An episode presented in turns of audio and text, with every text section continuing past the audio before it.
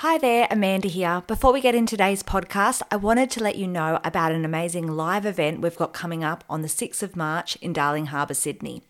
Dance Principles United Summit is going to be an absolutely incredible day of learning, and we would love to have you there as our guests.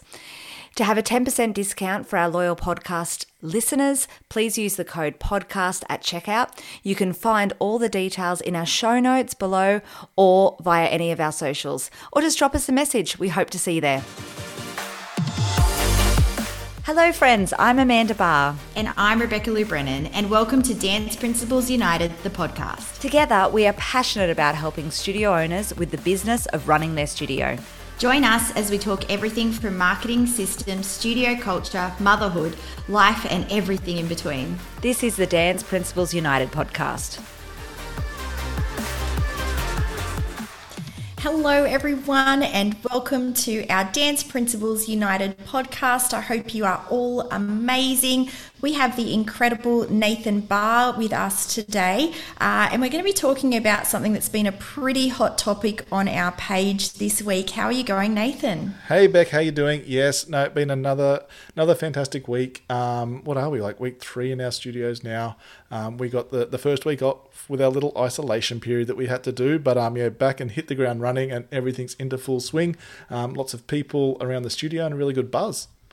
Yeah, awesome. I'm having my ISO period this week. So, Woo. luckily, we have great teams uh, and our studios can keep going through that time. But it's definitely negotiating all things COVID at the moment that's making life a little bit interesting.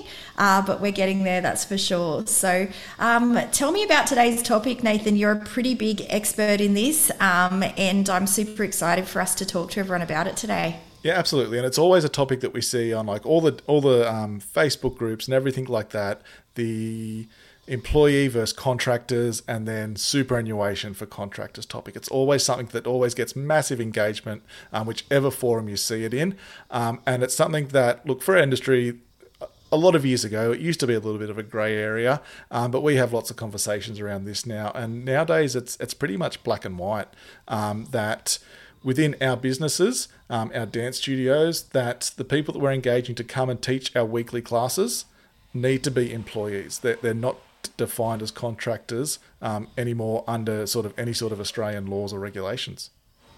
Yeah, exactly. And I think, you know, people will come back and say various things, uh, such as, well, what if they've got their own business and they're registered uh, for GST, um, and that's still, they still need to be an employee, right? Yeah, absolutely. And uh, like, there's a really clear tool that if um, if you go to the show notes at the bottom of the podcast here, I'm going to pop in there um, on the Australian Tax Office website. It's a really clear, um, clearly defined tool. You answer a few questions, um, and every which way you do it for any scenario that I could possibly put in for dance studios, the answer is always they are employees, not contractors.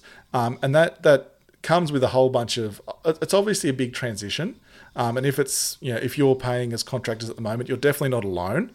Um, because we know that, that, a lot of people in the industry are, but it's something that you need to look at transitioning and taking everybody that's working for you to employees, not contractors. Yeah, definitely. I think I've spoken to barristers, lawyers, everyone about this, um, and I think you know when you when I spoke to a barrister, the thing that he told me that really resonated was if you got a plumber into your house, they would do their plumbing job as a one-off thing, um, or maybe come back a couple of times, um, and that'd be it. Whereas if you've got someone who's booked in for a schedule every single week at the same time, which we know our teachers have got, they're seen as an employee. So that was a really obvious way to look at it for me and for me to talk to my staff about it in that sense. Um, and if they're booked in for that scheduled time, then they should be an employee. But there's lots of different reasons of why they're employees. Um, we're providing most of the tools. So if you're an acro teacher, for example, I'm sure you're not bringing your own crash mats and, you know, or they're not bringing their own crash mats and big long runouts and all of that. So we're providing those tools for them within the school. Um, and there's lots of other things things as well, right, Nath? Yeah, absolutely, and that, that's one of the questions that when you go, if you go through that tool on the Australian Tax Office website, it talks exactly about that. Um, one of the things is, yeah, we're providing everything um, for them to to, con- to, conduct their job, um, and so that's why they need to be employees of our businesses. Um, and, and, it's one of those things, you know, we, we talk a lot about it. It's something that you know when you make the transition, there's a lot of training that needs to happen for our staff, and we need to coach them about it because a lot of them just don't understand the, the nuts and bolts of, you know, nobody really understands the tax law, do they? But like the nuts and bolts of how the world works and things like taxes um, and superannuation, which we'll get to in a little bit as well. But it's a big discussion when you transition your staff over. Yeah, definitely. And I think the biggest issue they have is that they feel like they're getting a pay cut. Exactly. Um, and then they're not because we're still paying them the exact same amount. We're just putting some of their money into superannuation and some of their money into tax. So we're still paying the same amount, uh, but they don't see it that way, and it's educating them on that. Um, so uh, one of the things that I talk to my staff about is the fact that it, they are going to have a lot easier ways if they need to get a loan or if they you know want to apply for something it's much better for them to be an employee in that sense um, i also tell them that they should have been paying that superannuation which they probably weren't um, but you know they should have been paying that in the past um, and so that's also helpful for them what other things exactly. do you do like, Nath? yeah and explaining it in terms of like you know when i was paying you $60 an hour as a contractor then what you should have been doing is putting aside let's just say $10 for your tax. You should have been putting aside $6 for your superannuation. So theoretically, you should have only been taking net 30 or whatever it was, $44 a week. Um, and that would help you, you know, if you haven't been doing that, then you haven't been meeting all your obligations. Um, and, and that's what, you know, the tax office will sort of, you know, is looking at at the end of every year. Um, and it's you know we know that a lot of our contractors just weren't doing that. Um, that, that they're taking that $60 and thinking woo this is all mine.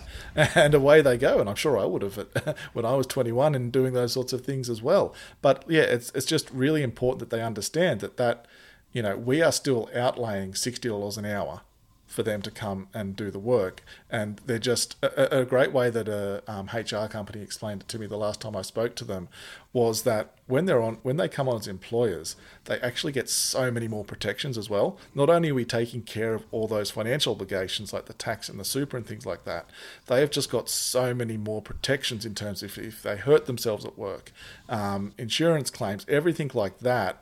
Um, you know things like unfair dismissal and everything like that they are just they have so many more benefits that they don't realize a lot of the time um, than they do as independent contractors.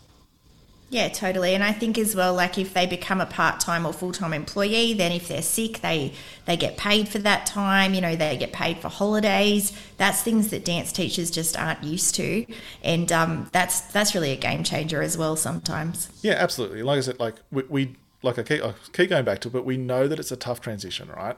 Um, and that it's something you can't sort of just snap your fingers and ring up all your staff after you listen to this podcast and say, right, everybody, tomorrow we're all employees. Like it's a transition, right? But it's something that you sort of like, we're in, what are we, Feb now? Um, it's something that if it's, you know, you should be looking to, to what, the 1st of July, the new financial year is always a really good time if you're going to be making these changes. It gives you a little bit of a runway to start preparing your staff, to start onboarding them, um, and, and to look at that. And make sure that you're talking to your accountant about this and asking their opinion. Make sure you're talking to your lawyers about this and asking their opinions, um, because you know it's important for you guys to to look at that stuff as well and to talk to those experts. But it's definitely the way that we need to go. Yeah, absolutely. And like we've you know, we've helped um, some of our private clients transition to this. We know we've helped um, a lot of our tribe members transition through this change. Um, and it's something that we always get because we all have staff that teach at multiple locations. Um, and what do you say, Beck, when the staff member comes to you and says, Well, the three other places I'm working at let me be a contractor, so why can't you? Yeah, look, I, I have to say to them, unfortunately, they should be seeing you as an employee and that's just the way that my business works and that's that's how it is here the end. Like i don't and i think that's getting back to your non-negotiables isn't it? Like you really need to be aware of what your non-negotiables are and if that teacher's not willing to see in with those non-negotiables within your business then you need to be willing to let them go. I talk about this a lot with clients as well you know? Like you can't change the way you're doing things and change the laws essentially for that one person. You've got to be really strong in your own self for your own business. Um, and, you know, this can have a lot of backlash if it gets um, into the wrong hands and people will find out that you're not doing the right things legally. It can have a lot of backlash. Yeah, and you could be up for, you know, you could be up for a lot of money in, some circumstances as well. Like it's something that, you know, just because others aren't doing it, like you need to to take take that on as like you know as a leader in the industry, and it's something that. Um, yeah, like Beck said, could potentially come come back to hurt you financially in the long run if it's not something you look look at transitioning to. Yeah, absolutely, absolutely. Yeah. Um, so another thing that's come up a lot is um, rates of pay, and you know how much we're expected to pay people, and it's such a topic in all of the pages. Um, and so I know Nathan that you wanted to talk about the Fitness Industry Award. Yeah, absolutely. We always see again, um, like we said, it's always something that comes up in every group that we're in. Um, people wondering, like, what do you use as a, as a base? Like, what do you use to to decide what you're going to pay um, your staff members? And we come under what's called the Fitness Industry Award. So if you go onto like Fair Work and things like that, and you just or you just Google Fitness Industry Award, um, then yeah, it's a you know what 70 80 page legal document. So you're not going to go through and read it cover to cover are you? But um, the key things you need to take out of it are the levels of your employees. And so the fitness industry award defines right down the bottom it's called schedule a. It defines your employees as a level one up to a level seven obviously level one is where we start our junior assistant teachers and things like that up to a level seven, which is our sort of you know, top tier of employees, those that have got their RAD certificates um, and or Cert fours in dance teaching and management, those that have had that have got the the I guess the formal skills and qualifications that um, that apply to our our dance teaching and our, our industry. Yeah, totally. And it's interesting to look at these numbers, like the level seven. Um, what's the highest rate yeah, there? Yeah, like people like I hope people are sitting down and they don't fall off their chairs. But based on the fitness industry award, the very hot, or sorry, the level seven employees, the award rate, so the lowest you can legally pay them, is thirty five dollars and eight cents. Yeah. Yeah. And that's obviously, as you said, like it's it's not realistic in our industry, and we yes. know that. But it's just interesting. I was saying before, my bookkeeper's very passionate about this, and she has not had anything to do with dance until she started working for me, and she can't believe the hourly rates that you know really young people get. Exactly. And um, she just says like, do, do they realize that this is the same hourly rate as like a brain surgeon would get? Like she just can't fathom it. Um. But it's just normal in our industry, I guess. But as we keep saying, it's educating people around that and, you know, realizing whether that person is really that valuable to your business or not. Um, and people can have different values within a business, and you've got to look at that financially. Exactly. And that's what, yeah, the, the award is just a jumping off point. Yeah. It's where, you know, if somebody comes to you and you know for their age and their relevant qualifications their award rate is $31 an hour by all means, you can pay them $60 an hour if you feel like, because it is a job market, right? Like they're bringing skills, qualifications to the table, and we can decide whether we whether we want to take that on or not. Um, but just know that, like, yeah, you should you don't have to feel pressured um, into those high rates if you as your business can't afford it. Um, and I know for like for me as a business owner, you know, I know our numbers inside out. So when you know, even a, a, really high level teacher that we, if we've advertised and a really amazing, incredible teacher comes to us um, and we offer them a rate um, that we know we can afford, and they say, oh no, my rate is $30 an hour more than that. Like, I respect that. And because that's, uh, if that's what they can get in the market, like all power to them. But I know for me as a business, that's not viable. And I need to be a profitable business um, to be able to do what I need to do. Yeah, totally agree. And I think like you've just got to make sure you know your numbers and know what you can afford. And like I said, just be aware of whether they're really that big of a um, asset to the business or whether they're not, essentially, and pay what you think they are worth. Definitely, exactly. And, um, but sorry, you keep going back. No, I was going to say, but also educate them um, about you know the fact that you're the one doing the advertising you're the one paying for the premises you're the one that's you know getting your admin team to bring those students into their class. Like that that's where you really need to teach them that you are a business and there's all these overheads in your business and um, they're coming in as an employee to your business. And and that's where i think we really forget to tell our teachers and tell our staff about that stuff. Yeah, it's not them organising their own workshop or anything like that, where they've got to do all the legwork, they've got to do all the admin, um, and then turn up and teach as well. Um, and it's also like you know we've yeah, like we've all done, like we've all negotiated with high level teachers, and you know, a lot of the time, like if they're just coming down for like a three hour block one night a week, we're prepared to offer them a higher rate than if we're giving them two full nights of teaching. Yeah. I, I think that's I'm- like yeah, just because they've got teachers should never, I don't, I don't feel have one set rate across the board for everything, because yeah, like two full nights of work is a diff- is a very different proposition to them maybe having to crisscross the city for three hours one afternoon. Yeah, definitely. I, I totally agree with that. I also think that when I do employ those higher rate teachers, there's expectations that they are expected to help me grow those classes, to keep those numbers in those classes. And, you know, if there's someone who's got a huge social media following, which usually those high end teachers have, then I want them posting my school on their social media. And I'm very transparent about that.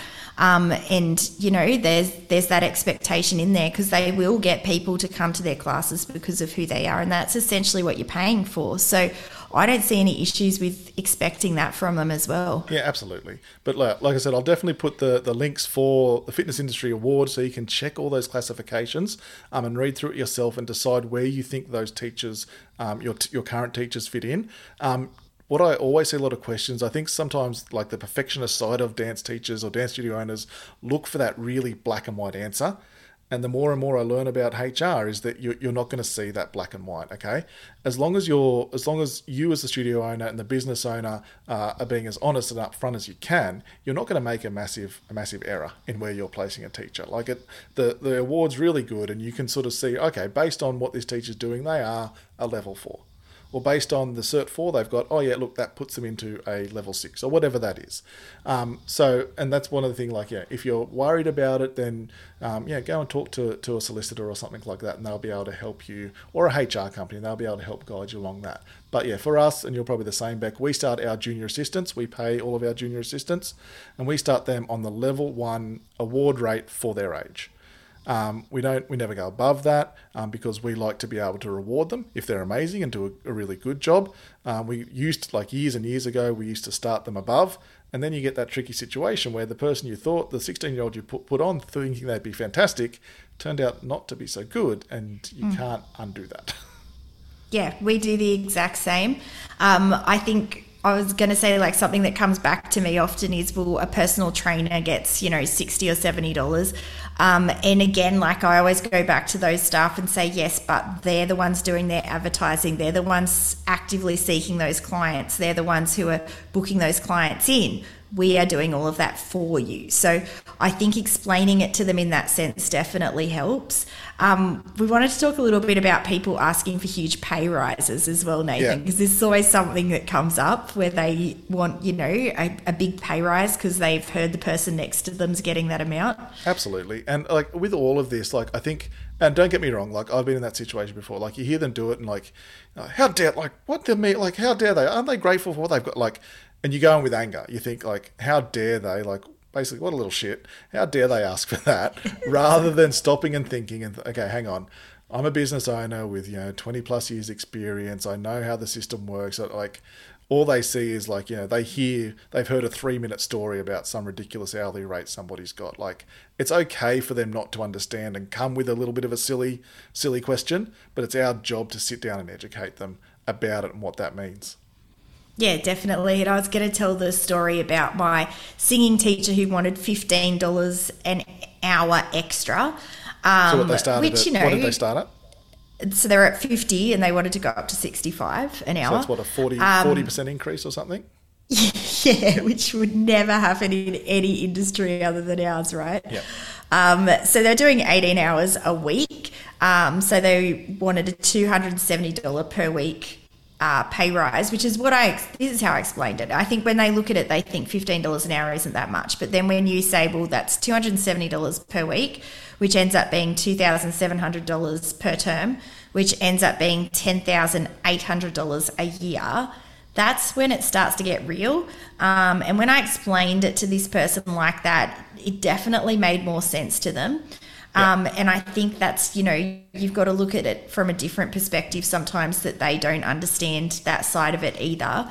Um, and the other thing that they said was, well, this is what people who have got my qualifications are getting. And I said, yeah, if they're teaching singing at home in their house, again, where they're doing all of the legwork for that, Whereas we're literally bringing these students to you on a silver platter and we're doing all the advertising and everything else. So I think explaining it in that sense can really help them as well. But exactly what you said, Nate, they just don't get it. And. I didn't get it when I was younger. Exactly. When I was when I was teaching at schools, you know, there'd be 30 people in the class and back in the day, because I'm old, it would be $10 a student you know, and I'd, I'd be charging $40 for the hour and I'd be like, oh, she's making $300 on this class. She's making a fortune off me.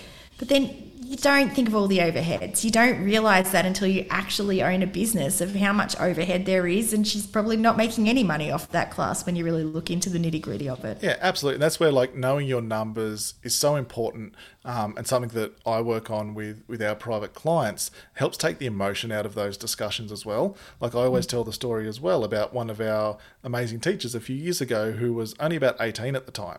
Um, so, you know, the award rate was, you know, about, you know, $4.70, or not $4.70, but yeah, a very low award rate for an 18 year old casual on level fours. Like, I think it's less than $20 an hour.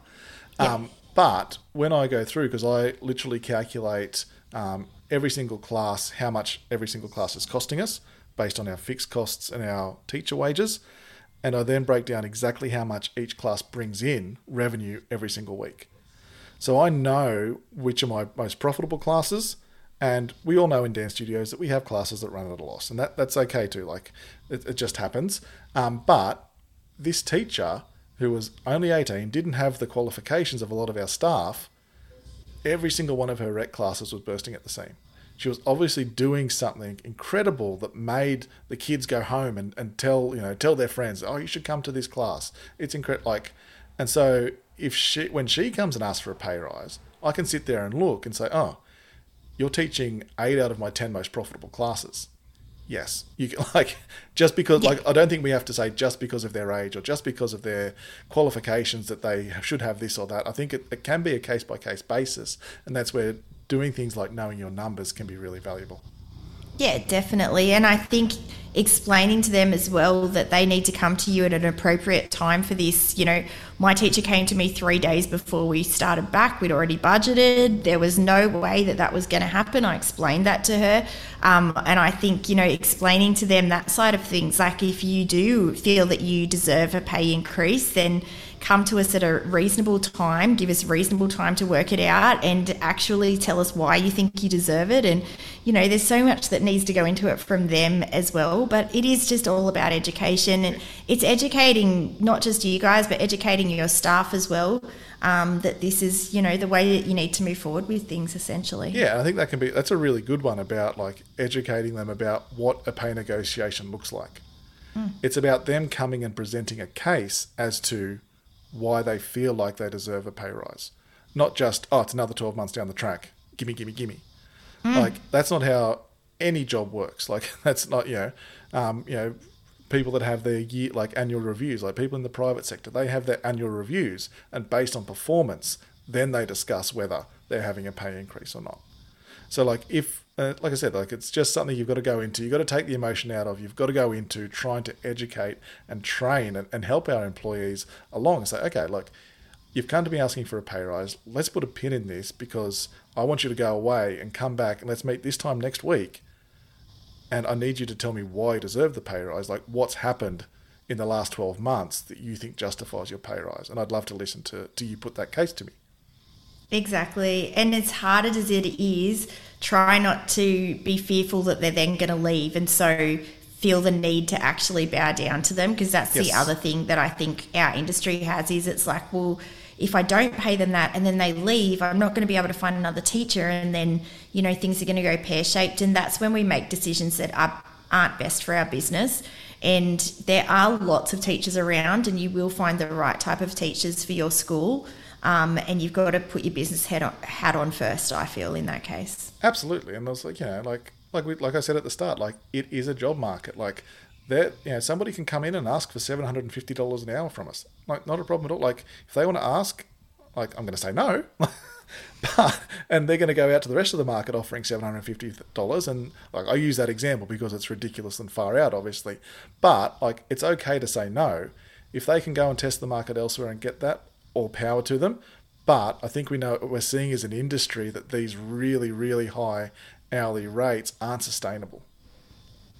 Yeah, definitely. But I, I also have to say some people are worth the crazy amount. You Exactly. know, I had some teachers last year that I was paying really huge amount for, but they were really exceptional staff members on every sense. They were sharing on socials. They were proactive in, you know, promoting my company. They were um, really great employees on every level. And so you can look at that as well and Yep. see that you know, sometimes they are worth it. So it's really up to you guys at the end of the day. You've got to just work that stuff out for yourself. Know your numbers and know their value.